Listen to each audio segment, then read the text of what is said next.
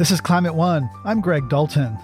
This has been a big year for energy and industrial policy in the U.S. New laws are moving public and private money toward cutting emissions and onshoring manufacturing. That's how you hopefully can help drive the economy in a way that will get us to those climate goals, that will allow us to get off of fossil fuels and onto clean energy. That, that's the key. But getting to this point has been a long, hard road. You have so many highs and lows, especially on things that matter. So you make progress, you take steps back, you make progress, you take steps back. Now, the challenge for the Biden administration is to implement its policies effectively and move tax dollars efficiently. We're not where we need to be, but we have evolved around the importance of clean industries as compared to a lot of other nations. Kamala Harris and Gina McCarthy, views from the inside, up next on Climate One. Three recent national laws on infrastructure, microchips, and energy are ushering in the largest commitment of federal money ever toward addressing the climate crisis.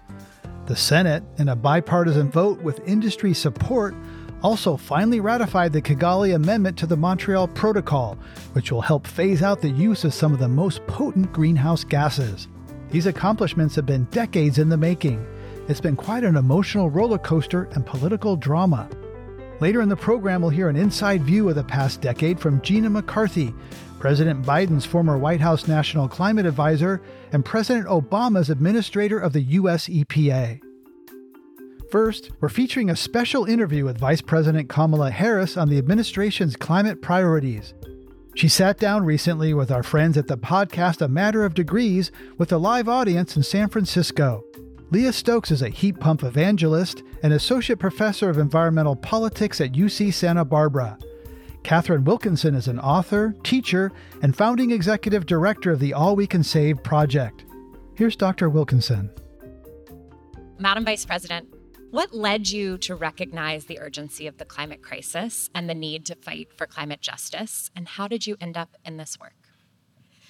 I'm a Bay Area kid. Um, I grew up here, and from elementary school on, it was a big part of the discussion about the challenges our country is facing and what we need to do about it. My parents met when they were graduate students at UC Berkeley in the 60s. and they were active in the civil rights movement. And so I grew up at this in this very interesting time in this incredible place where there was activism that was around, you know, we called it ecology then, right? We had different names for it. But there was the activism that was that and the civil rights movement. And so everything in the environment growing up was about a fight for justice and a fight for the freedom to live and be. And when I think about the environmental movement, the environmental justice movement, it at its core really is about that and much more. And then, of course, you know, I, I remember being very young during one of the most um, significant droughts that California ever experienced in the 70s. What we learned as kids about what you need to do in terms of conserving water and recycling water and, and the precious nature of it all. So it just was very much a part of everything I knew that I learned from the earliest stages uh, about everything that was important. This was one of those big things. I think that role of our context and our community in shaping our paths is so powerful. And I love that you brought us right into the heart of the matter, which is about a life giving present and hopefully a life giving future. Yeah, and I love how you also centered people. You know, too often we think the mm-hmm. environment, climate, that it's not about people, but this is actually about all of us, right? Making sure that we have a livable future, making sure that children don't have exposure to pollution, especially children of color. Mm-hmm. You know, that's really what this is about. It's about people. So I wanted to talk next about uh, a really exciting thing. You might have heard of it. Congress just passed a law called the Inflation Reduction Act. yes. I do believe there were some people who even voted for it in the audience here, including uh, Madam Vice President herself. Um, that was a very important vote you took, yes. Because this is the largest piece of climate legislation in American history. And one of my favorite parts of the climate bill is that there are now rebates and tax credits to help Americans get a heat pump. What is a heat pump, you ask? Oh, all my friends in the audience know already. Well, let me just remind you a heat pump is an efficient electric machine that can both heat and cool your home with no gas necessary, no fossil fuels required. It's very exciting, yes. So I could go on and on about heat pumps for a while, but this isn't about me. This is about you. So I would love. So what do I think about heat pumps? well, obviously you must love them. Um, but I would love to hear what are some parts of the Inflation Reduction Act, this this amazing new law that you are most excited about. One of the things that I'm very excited about is what we have been doing in terms of electric vehicles. And I have a particular fondness, I must tell you, for electric school buses. I love electric school buses. I really do. And we're manufacturing them in our country. I've been to the manufacturing plants, I've, I've been on these electric school buses. And think about it aside from the pandemic, on a daily basis, 25 million children in our country every day go to school on those diesel fueled school buses. And hundreds, thousands of school bus drivers are driving those buses, which are then these people, these children, these adults, are inhaling what is toxic air. And so I think about it in terms of the manufacturing piece of it. I think about it in, in, in, U.S. manufacturing, and I and I say that with a sense of pride. I think about it in terms of the jobs that we are creating that are those jobs to manufacture it. I think about it from the context of public health. And I think about it in the context of education. Because there is so much about this movement that really is the intersection between the economy, between what we must do that is about public health, what we must do that recognizes that those dangers to public health invariably affect our most vulnerable of our population, and in particular children, who, when exposed to these toxins, when exposed to, um, to, to pollution, it can impact their ability to learn. And so that's one of the things I'm very excited about. I'm very excited about the tax credits. And so think about it. We're now giving tax credits because of the Inflation Reduction Act um, at point of sale. That's really important for electric vehicles. That's very important because the reality is, for most people, um, to try and fill out a tax form and figure out which credits you can apply for, it, it's complicated. And so we're now making it more simple, but also at point of sale getting the credit. So basically, it's off the sticker price because a lot of folks can't wait until they get the the refund later in the year. And then the other piece of the, the, the, credit is that for the first time, not only is it at point of sale, but it applies to used vehicles as well as new vehicles. And that's very important because the majority of car sales in America are for used vehicles. I think something like 75%. So when we're thinking about how the intersection between environmental policy and tax policy, right? And tax policy, when it's doing the right thing, hopefully will encourage good behaviors and smart behaviors. This is that intersection. Yes, it's so true. We really are only at the beginning of what the Inflation Reduction Act is going to do, and it's really a testament to your leadership that that bill was able to get across the finish line. And there's a, another piece of it that I'm equally, I mean, they're you know in equal parts excited. There's a lot to talk yes, about. Yes, yes, but the the environmental justice piece, mm-hmm. and um, as many of you from the Bay Area and San Francisco may remember when I was DA of San Francisco, I created one of the first environmental justice units of any DA's office in the country, and that was back in 2005. And and here's how that came about. Um, as as we know, there is a community in San Francisco, Bayview Hunters Point, and um, at the time, the annual household income in Bayview Hunters Point was about fifteen thousand dollars one five. And what we were finding is that polluters were dumping in Bayview Hunters Point. And this is the kind of phenomena that you see around the country, where in low income communities and communities of color, you see a disproportionate, um, you know, bad actors mm-hmm, mm-hmm. treating these communities like dumping grounds. And so I went after them. As a prosecutor. And then we created an environmental justice unit to, to, to talk about the importance of all that the Inflation Reduction Act will do in terms of um, reduction of emissions and mitigation and adaptation, but also in this movement, there has to be some recognition for the important importance also of enforcement and making sure that we create incentives that include disincentives for bad behaviors and consequences when those bad behaviors occur.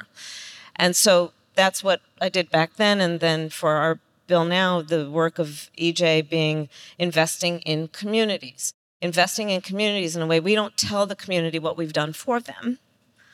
We ask the community what do they need and let them inform us of what is in their best interest, right?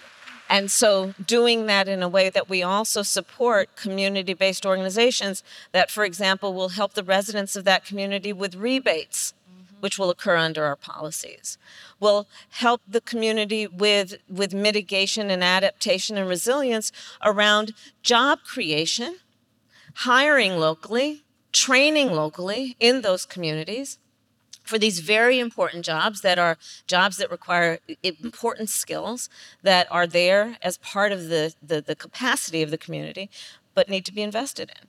So these are some of the components of the environmental reduction i mean the, the inflation reduction act that um, i think are very very important in terms of investing in all communities because we also know that disproportionately low income communities and communities of color throughout our country are most at risk for the greatest um, crises and challenges that we face. Mm-hmm.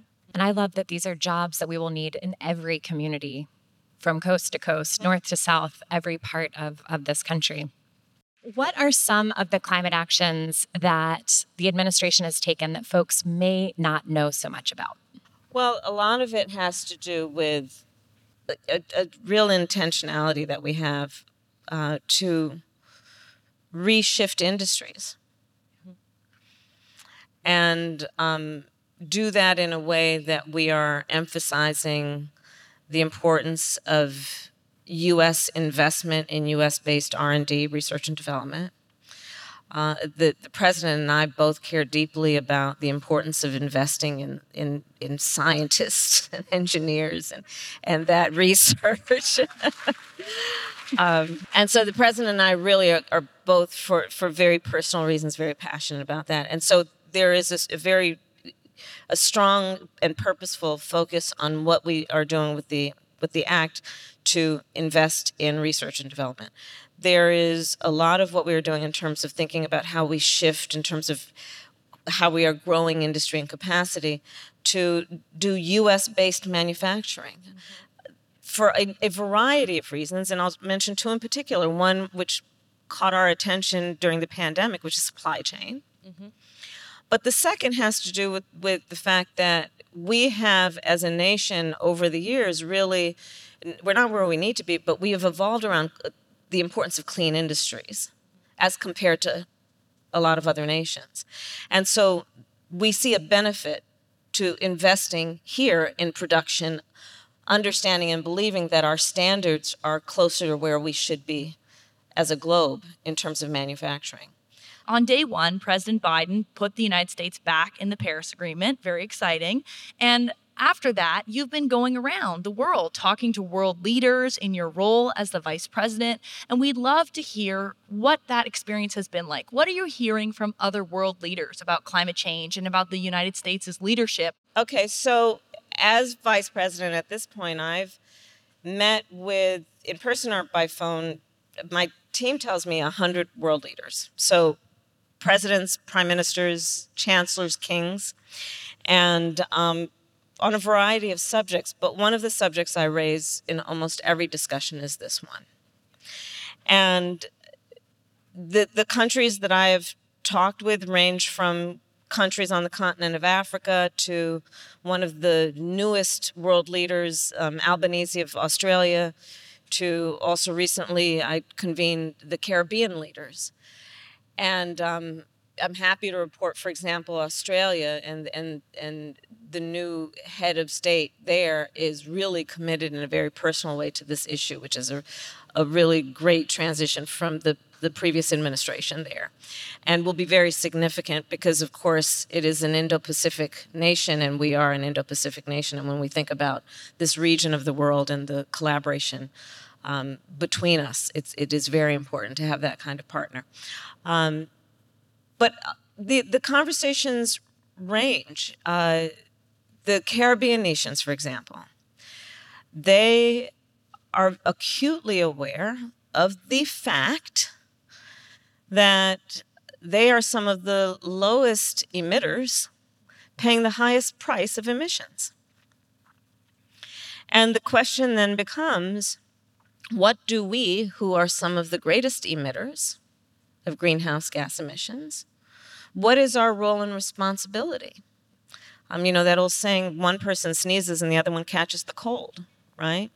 And so, meeting with the Caribbean leaders, they are extremely um, concerned because this is an issue that is not only about degrading land mass for them, their island nations, but also extreme climate, extreme weather occurrences impact tourism, and tourism is the greatest contributor to their GDP. So you see now the cycle, because if we are saying all nations must step up, around reduction of emissions and mitigation, because that is part of the international rule and norm, if you will, in this movement, is not only about emissions, but what each nation must take on as a responsibility for resilience and adaptation. They're saying, look, I mean, our, our tourism and our GDP, therefore, have dropped pretty significantly. And we're not one of the greatest emitters, and here we are paying some of the greatest price proportionate to our population and our um, GDP.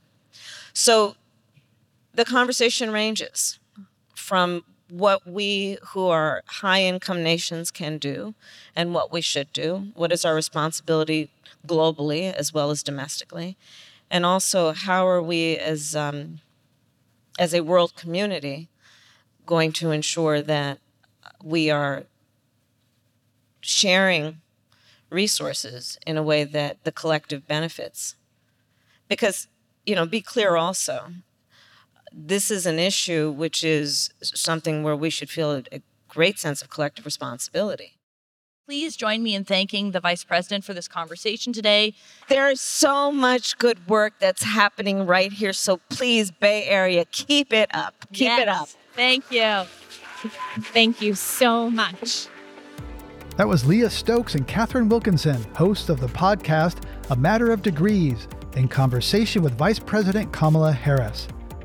Coming up, Former White House National Climate Advisor Gina McCarthy reflects on the policy wins during her time in office. We can stand up and be proud of the actions we took because instead of asking people to turn off your light bulbs and put your sweaters on, climate was about doing things for our families, our workers, and our future. We'll be right back.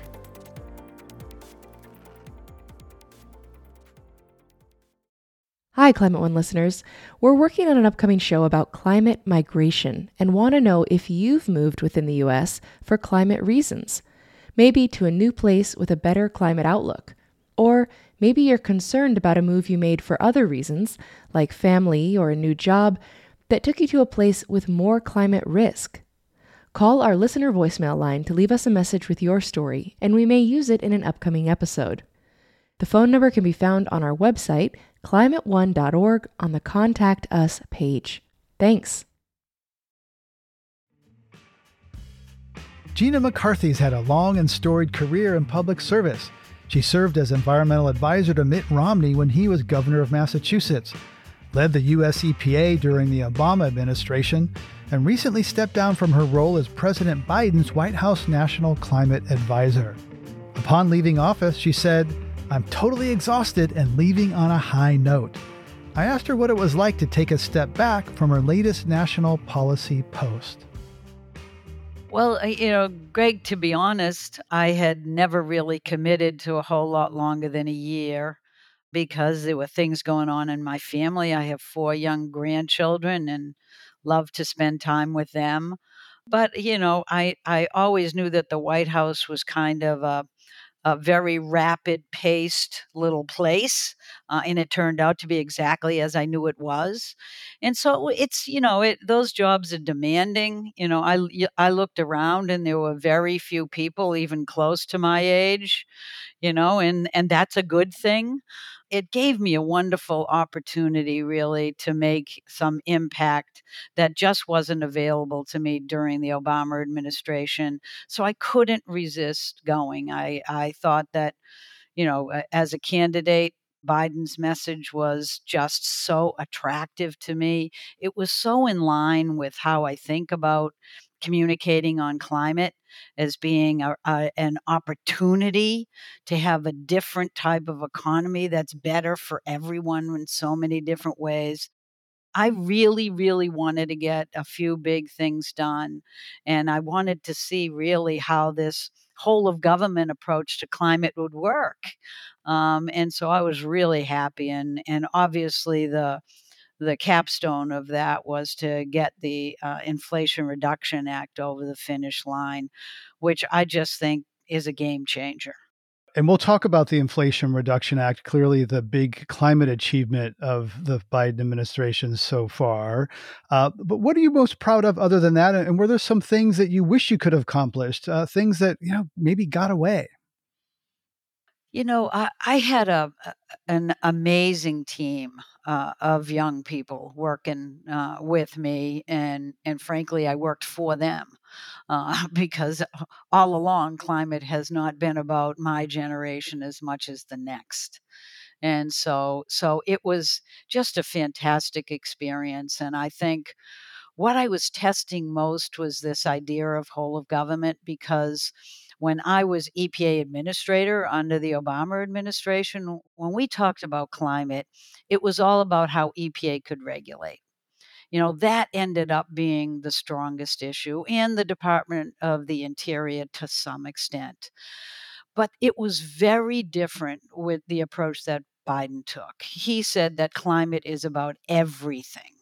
So every agency had to be coordinating their key decisions with us to ensure that climate was a consideration. We actually had meetings where cabinet the cabinet level and the administration level were all sitting around the table mostly virtual but sitting around the table really talking about how they could be players on climate so we were able to, you know, make big steps under Treasury, looking at some of the ways in which the business community could be challenged to be more explicit and more unveiling of their climate risks and their climate investments.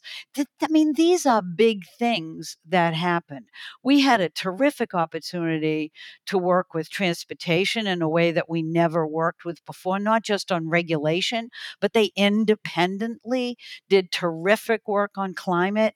And we had the bipartisan infrastructure law that actually was about how you spend money. And that was crafted every step of the way with climate in mind, both climate and environmental justice, which to me, it was sort of the, the vision and the work that I would love to have had through the Obama administration, but only now was that available. Only now did we have the technologies to make different choices than we had before.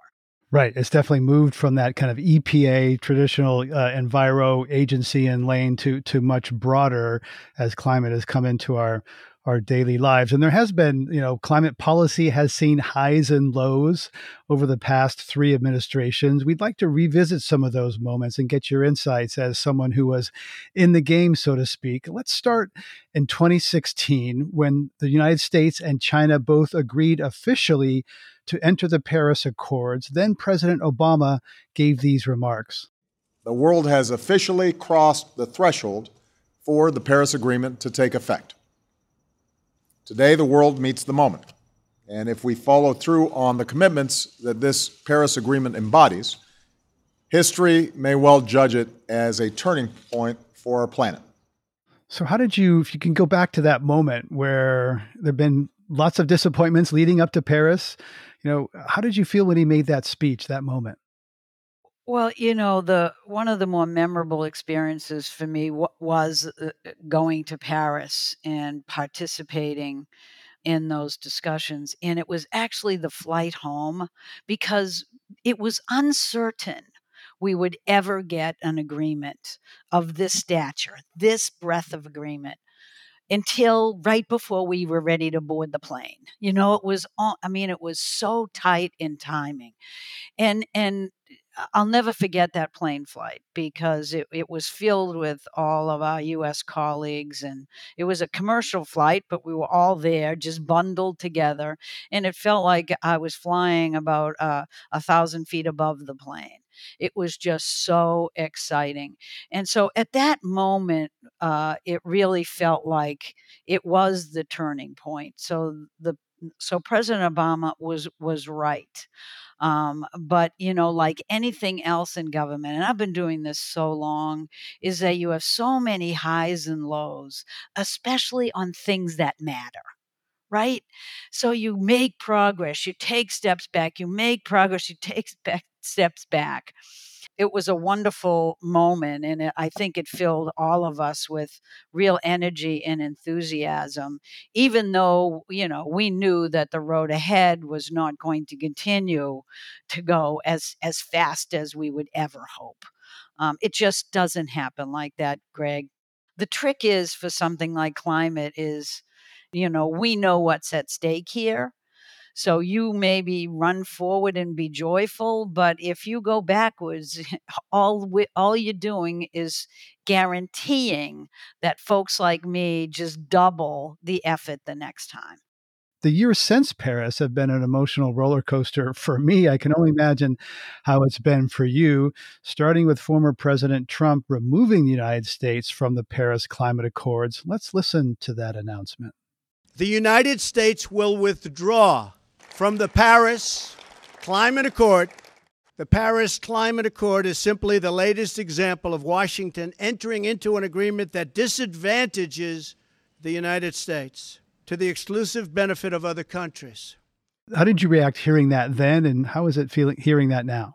We all knew it was not a surprise, mm-hmm. um, and so uh, uh, it, the, the, you know, even though it wasn't a surprise, it was a little bit of disbelief that that this kind of eh, whiplash could occur in the United States in terms of how our government works. So that was, I think, very challenging for all of us. It happened quickly, so so that that was uh, difficult. Um, I have to say that there were many other decisions that that President Trump made that made me even more upset. Because, such as? Oh man, I I cannot. I can. Uh, uh, it's it's hard to to even go through all of them, and I don't frankly think it's worth it, Greg. But well, know, one concern was the agency that the agency would oh. be um, uh, demoralized and people would leave. So, how much damage was done to the premier agency? Well, I think you know one of the things that he decided to do is really to fill all of the, you know, uh, small p political offices with with some of the individuals that clearly were only there to take down the government structure that was necessary to protect people's health and the environment and to address climate change. So I think I I uh, had a little bit of culture shock originally when I saw what was going on with the agencies.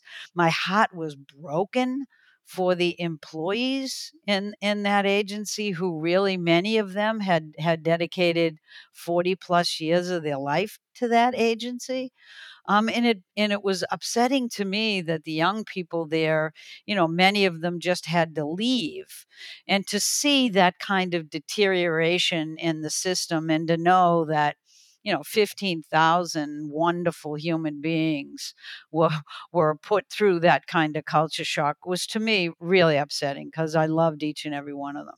I had it was a great agency, and it had it struggled mightily during that period of time in trying to get back again. One, uh, the first things that President Biden did after getting into office was rejoin the Paris Accords. It was a time of ambition and exuberance. I remember feeling buoyant, like you know, uh, uh, excited about the the people who were being appointed, the whole of government approach, and that, climate was being infused throughout the administration. Um, most of the policy was wrapped up in his Build Back Better agenda. Um, there was some debate about whether that was too ambitious, too big. What do you think of Build Back Better? Was it too big? Was it appropriate ambition? Yes, it was appropriate ambition, and no, it wasn't too big. And Greg, I, I just also want to remind everybody that the bipartisan infrastructure law was significant as well, which passed prior to the Inflation Reduction Act or the Build Back Better agenda. And, you know, I, I think it, part of the challenge that uh, that I know, at least I was keeping in mind, was yes, it was a lot of money, but but what w- it was a whole wholly different framing in terms of how uh, this our federal government was approaching climate, and it was built on an incredible collaboration and and uh, that that President Biden nurtured to be able to allow this to be a really meaningful and appropriate step forward. Let me tell you what I mean by that that that we were coming off of 2 years plus of a pandemic. People couldn't have been in a more less hopeful a more difficult place. Now, I may be speaking hope, you know, uh, personally, but I think we can all agree that it was a struggle. It was demoralizing. And you cannot then vote in a president and have that president sit back and do small, itsy bitsy things to try to make the kind of hopeful and forward leaning statement that you'd expect the president of the United States to make. He went in there ready for bear he knew he had to show the American people that we were still going to invest in ourselves. And there was a path forward, even on something as complex uh, and complicating as climate. And he built through his campaign and through the first year in office an incredible collaboration with unions because he knew that what he needed to do is grow jobs. And jobs he grew. He knew we had to tell families that climate wasn't going to be achieved by sacrificing. It was going to because sacrifice we sacrificed enough, right? It was going to be about how we grow our economy so we are a secure country again. So we are not beholding to our enemies to give us some of our vital energy that we need to survive. We were going to do it ourselves. He knew that the manufacturing in the United States had all been offshored somewhere else, not all, but a vast majority. And we need to rebuild it in the United States of America. He knew our roads and bridges were crumbling.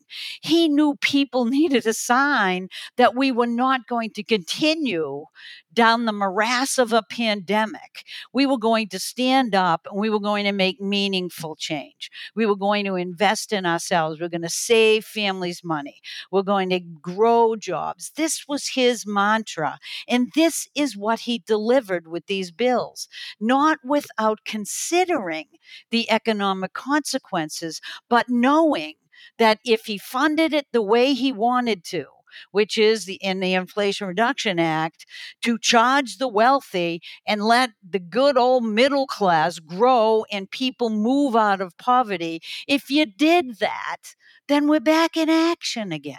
If you did that, we are more secure. And if we did it, remember, if we did it, we would have businesses, the private sector rebound here in the United States, because that was one of the key features of this. If we're going to grow, we need to remember that we're a capitalistic economy. We're going to hold out every carrot that's available to us to grow our economy again and grow it onshore with products made in the United States. So to me, that entire framing was really what led to both the bipartisan infrastructure law and and the inflation reduction act and what people will in time see is that that is the reason why the united states is in a much better position than other countries are at this point. and we can stand up and be proud of the actions we took because instead of asking people to turn off your light bulbs and put your sweaters on climate was about doing things for our families our workers and and our future. Coming up, assessing the U.S. position heading into this month's International Climate Summit. I think the world knows that we have to move forward. I think we'll go there with promises to keep driving and pushing Congress to get the kind of commitment to the international community that we have to have. We'll be right back. Hey, Climate One fans, we have some exciting news. We are now on Patreon. That means that you, as a subscriber, can get access to Climate One episodes free of ads interrupting your listening experience. For just $5 a month, your Patreon membership also gets you access to our Climate One Discord channel, where you can discuss the episode with other Climate One fans and begin to build your own climate community. Best of all, your support makes future Climate One episodes possible. Join us today at patreon.com slash climate one. Let's get back to my conversation with former White House climate advisor Gina McCarthy, who shared her own journey to better understanding climate justice. Well, you know, I have worked at at every level of government, and it became apparent to me the inequities when I was a kid. you could see the communities that were invested in, and you could see those that were left behind. You know, I, I'm 68 years old. I lived through you know the the civil rights era when it was really just building up these these are no surprises to me and and uh, it, it became very very clear when i was administrator at EPA in a variety of ways. It gave me a much bigger national view. I mean, what does a kid growing up in New England know about Alabama and Louisiana? what do we know about Mississippi? you know, the, the and so uh, there was a big learning curve for me to understand just how dramatic the disinvestment was. When I learned that not everybody in the United States, or even close to everybody, not everybody had access to clean water, clean water in the richest country in the nation, when I started traveling to Indian country, when I started traveling down south, it was an eye opening experience for me because you could see it and feel it. And when Flint, Michigan happened and that water crisis happened, uh, it was it, by far the most difficult and torturous experience that I have ever had in government uh, because you saw the failure you know you saw the fact that they they were they were a strong you know city of of something like 200,000 when Flint Michigan's water went bad they had been down to 90,000 they had almost no industry left anymore. All the auto industry parts had gone away. They had shifted to a dirty system just to save money. It was in the newspaper, and we didn't act as fast as we could because we're waiting on the structure of the federal laws and who does what to whom. And so it was it was staggering, but it was the biggest you know slap in upside my head to realize just how extreme the issue of environmental justice was in the United States, even as recently as 2015 and 2016. it was a wake up call for me because we had done a lot of work with the environmental justice community, um, always had environmental justice a consideration. We required all of our regulations to consider it. And yet, still, we had these examples of, of how entrenched these systems are. You know, how entrenched the bias and the racism can be that can lead to these consequences. Build Back Better, of course, was put to bed when West Virginia Senator Joe Manchin announced during a Fox News interview that he couldn't support the legislation. I've tried everything humanly possible. I can't get there. You're done. This is this is a no. This is a no. I know many in the climate community felt somewhat hopeless when they heard that news. I vividly remember where I was in my head just I felt it in my body. How did you take that? Take us back to that moment when you it, we thought like, oh boy, this is dead. It's done. To be really honest with you, I didn't think that was the case. I know that it it it sort of went made everybody go you know uh, but I, I you know i had seen the wavering that Senator Manchin was doing back and forth and back and forth, I knew that in the administration, nobody was going to give up. We didn't care what what any one individual said. We were going to keep pushing, and so it. It. I think the dynamic um, was that you we couldn't know for sure whether that was the end, or I couldn't know for sure but uh, we weren't going to stop. We weren't going to stop pushing and trying to figure out what we were going to get over the finish line. We wanted it to be big enough to matter.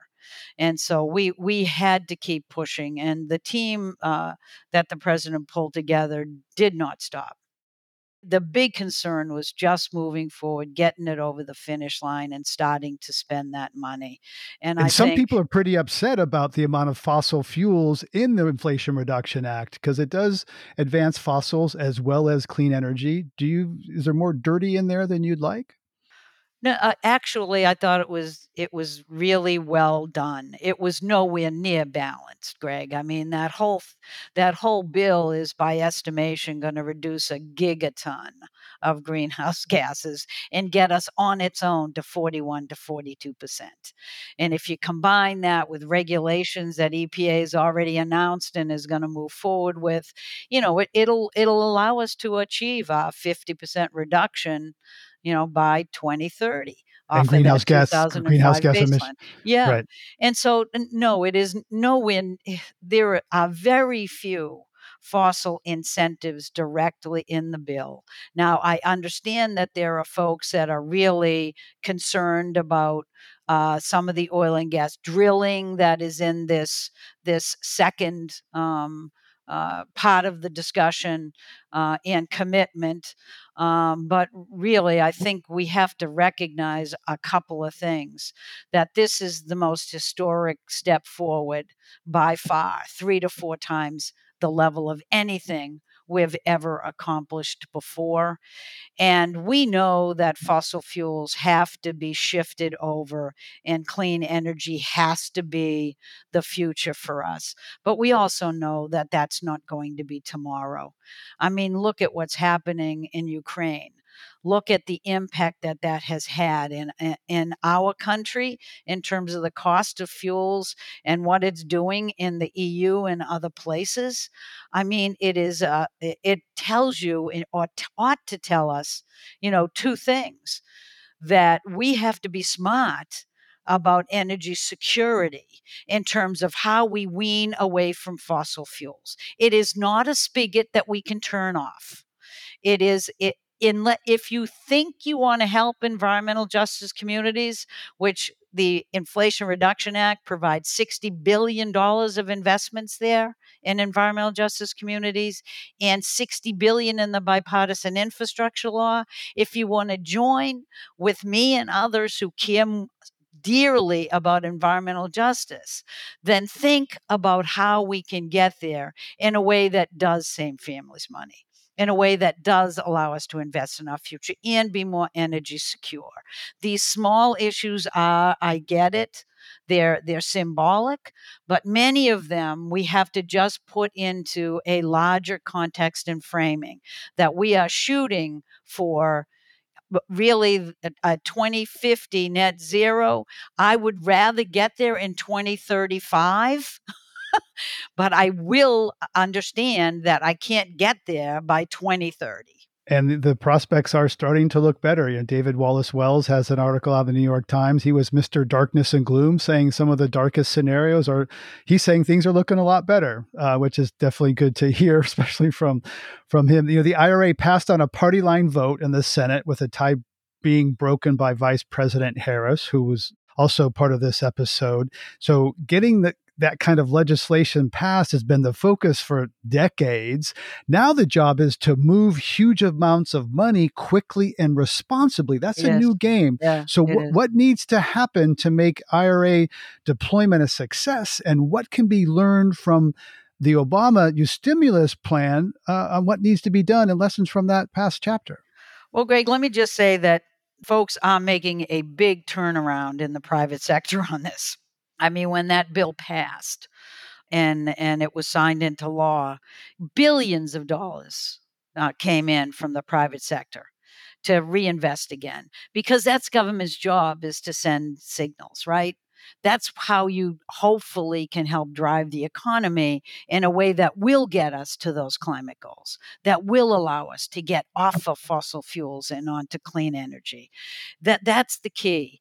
And so the, the business sector really has been stepping up in a in a very significant way.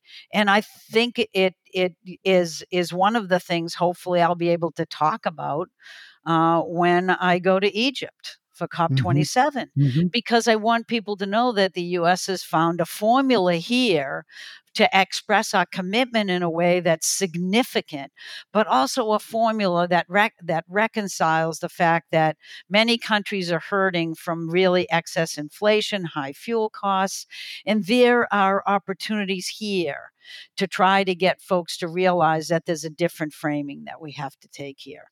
These investments are essential and that's where we need to head. The U.S. goes to uh, the COP27 just beginning in Sharm el Sheikh, Egypt, uh, with policy on the books that can't be undone easily by a, a, a, next president. And there's the challenge of moving lots of money. There's there's another piece to this, which Democrats talk about winning the win. That means winning the narrative after a policy win. For example, Democrats passed the Affordable Care Act, and then which a lot of people support the policy, but they lost the narrative of Obamacare People loathe the brand, even though they like the policies. So, what do you see as the narrative around this climate policy? What is the thinking being done about that narrative going forward? You've hit on a really important issue, Greg, and it's one of the reasons why I'm grateful that John Podesta joined the administration because he's going to be looking at, you know, uh, uh, resources going out the door uh, that we've been given in the Inflation Reduction Act. It is just a really a lot of money that needs to go out and needs to be directed carefully. Uh, and quickly. And so he's going to be, uh, I think, the one still in charge of that effort. And and I so it's really important for two reasons. One is that uh, you know if if the the messaging around the the Inflation Reduction Act in the bipartisan infrastructure law is that the United States is investing in itself again. It's strengthening our families. It's growing jobs. It's ensuring energy security. That those are the big, you know, kind of ticket framing. And it's rebuilding in the United States again. It's manufacturing ourselves so we're not left to the whims or discretion of countries that don't share our values. So th- those are really important considerations. But that means we have to spend it in a way that people can see feel, taste, touch. And it right now it's very difficult because of the challenges that we are seeing with Ukraine and others. The focus still continues to be uh, in in most of the world, how do we keep our lights on? How do we lower the cost of, of energy? So there's conflicting things happening right now that make this very challenging. But I think the administration just has to keep its nose to the grindstone. It has to go and deliver on those benefits. If people are seeing change that benefits them, they're going to hang on to it. COP27 in Sharm el Sheikh, Egypt, is, is just beginning. You'll be there uh, yammering in a private capacity. And this time, the U.S. is going with, you know, even better cards in its hands than Obama had when you were with him. How does that affect the U.S. negotiating power? And what do you expect to come out of COP27? I think it's still going to be challenging. We don't go there with Congress having passed significant, you know, in, in money to support our international uh, collaboration. So Or that lo- will be or damage. challenging. Yeah, That's mhm. right. But we go in there knowing that every country in the world is knows that climate change is happening. We're not arguing about that anymore, Greg. You know, it, it, it it's happening everywhere. The the damage is is apparent and it's destructive and it's causing deaths in the thousands, if not millions, over the, the past decade. I- and so I think the world knows that we have to move forward. So I don't know what the agreements are going to be or pushed for in the international context, but I do know that we'll go there with our head held high. And I think we'll go there with promises to keep driving and pushing Congress to get the kind of commitment to the international community that we has, have to have. And I think we'll go there knowing that the world is challenged right now, not just the US in terms of government structures and stability and democracies and, and with the war in Ukraine. But I, I have every confidence that that the developing world will stand together and try to do its best to work with with with the developed world to make sure that we do our job for them. And I think we have to be hopeful about what we've been able to do, but also continue to push really hard uh, for the world to get together and to figure out how to deal with the challenge that is already before us and will only get worse if we don't act. Gina McCarthy, thank you so much for coming on Climate One and reflecting on your years of service and where we are now in this climate moment. Thanks, Greg. It was good to be here with you. On this Climate One, we've been talking about current U.S. climate policy with Gina McCarthy, former White House National Climate Advisor and EPA Administrator. Climate One's empowering conversations connect all aspects of the climate emergency. To hear more, subscribe to our podcast on Apple or wherever you get your pods. While you're there, also check out A Matter of Degrees with Leah Stokes and Katharine Wilkinson. It's always a pleasure to collaborate with them. Talking about climate can be awkward, difficult, depressing, hard, and it's critical to address the transitions we need to make in all parts of society and all parts of our lives. Please help us get people talking more about climate by giving us a rating or review if you're listening on Apple. You can do it right now on your device. You can also help by sending a link to this episode to a friend. By sharing with your friends, you can help them have their own deeper climate conversations. Brad Marshland is our senior producer. Our managing director is Jenny Park. Our producers and audio editors are Ariana Brocious and Austin Colón. Megan Basilia is our production manager. Our team also includes consulting producer Sarah Catherine Coxon. Our theme music was composed by George Young and arranged by Matt Wilcox. Gloria Duffy is CEO of the Commonwealth Club of California, the nonprofit and nonpartisan forum where our program originates. I'm Greg Dalton.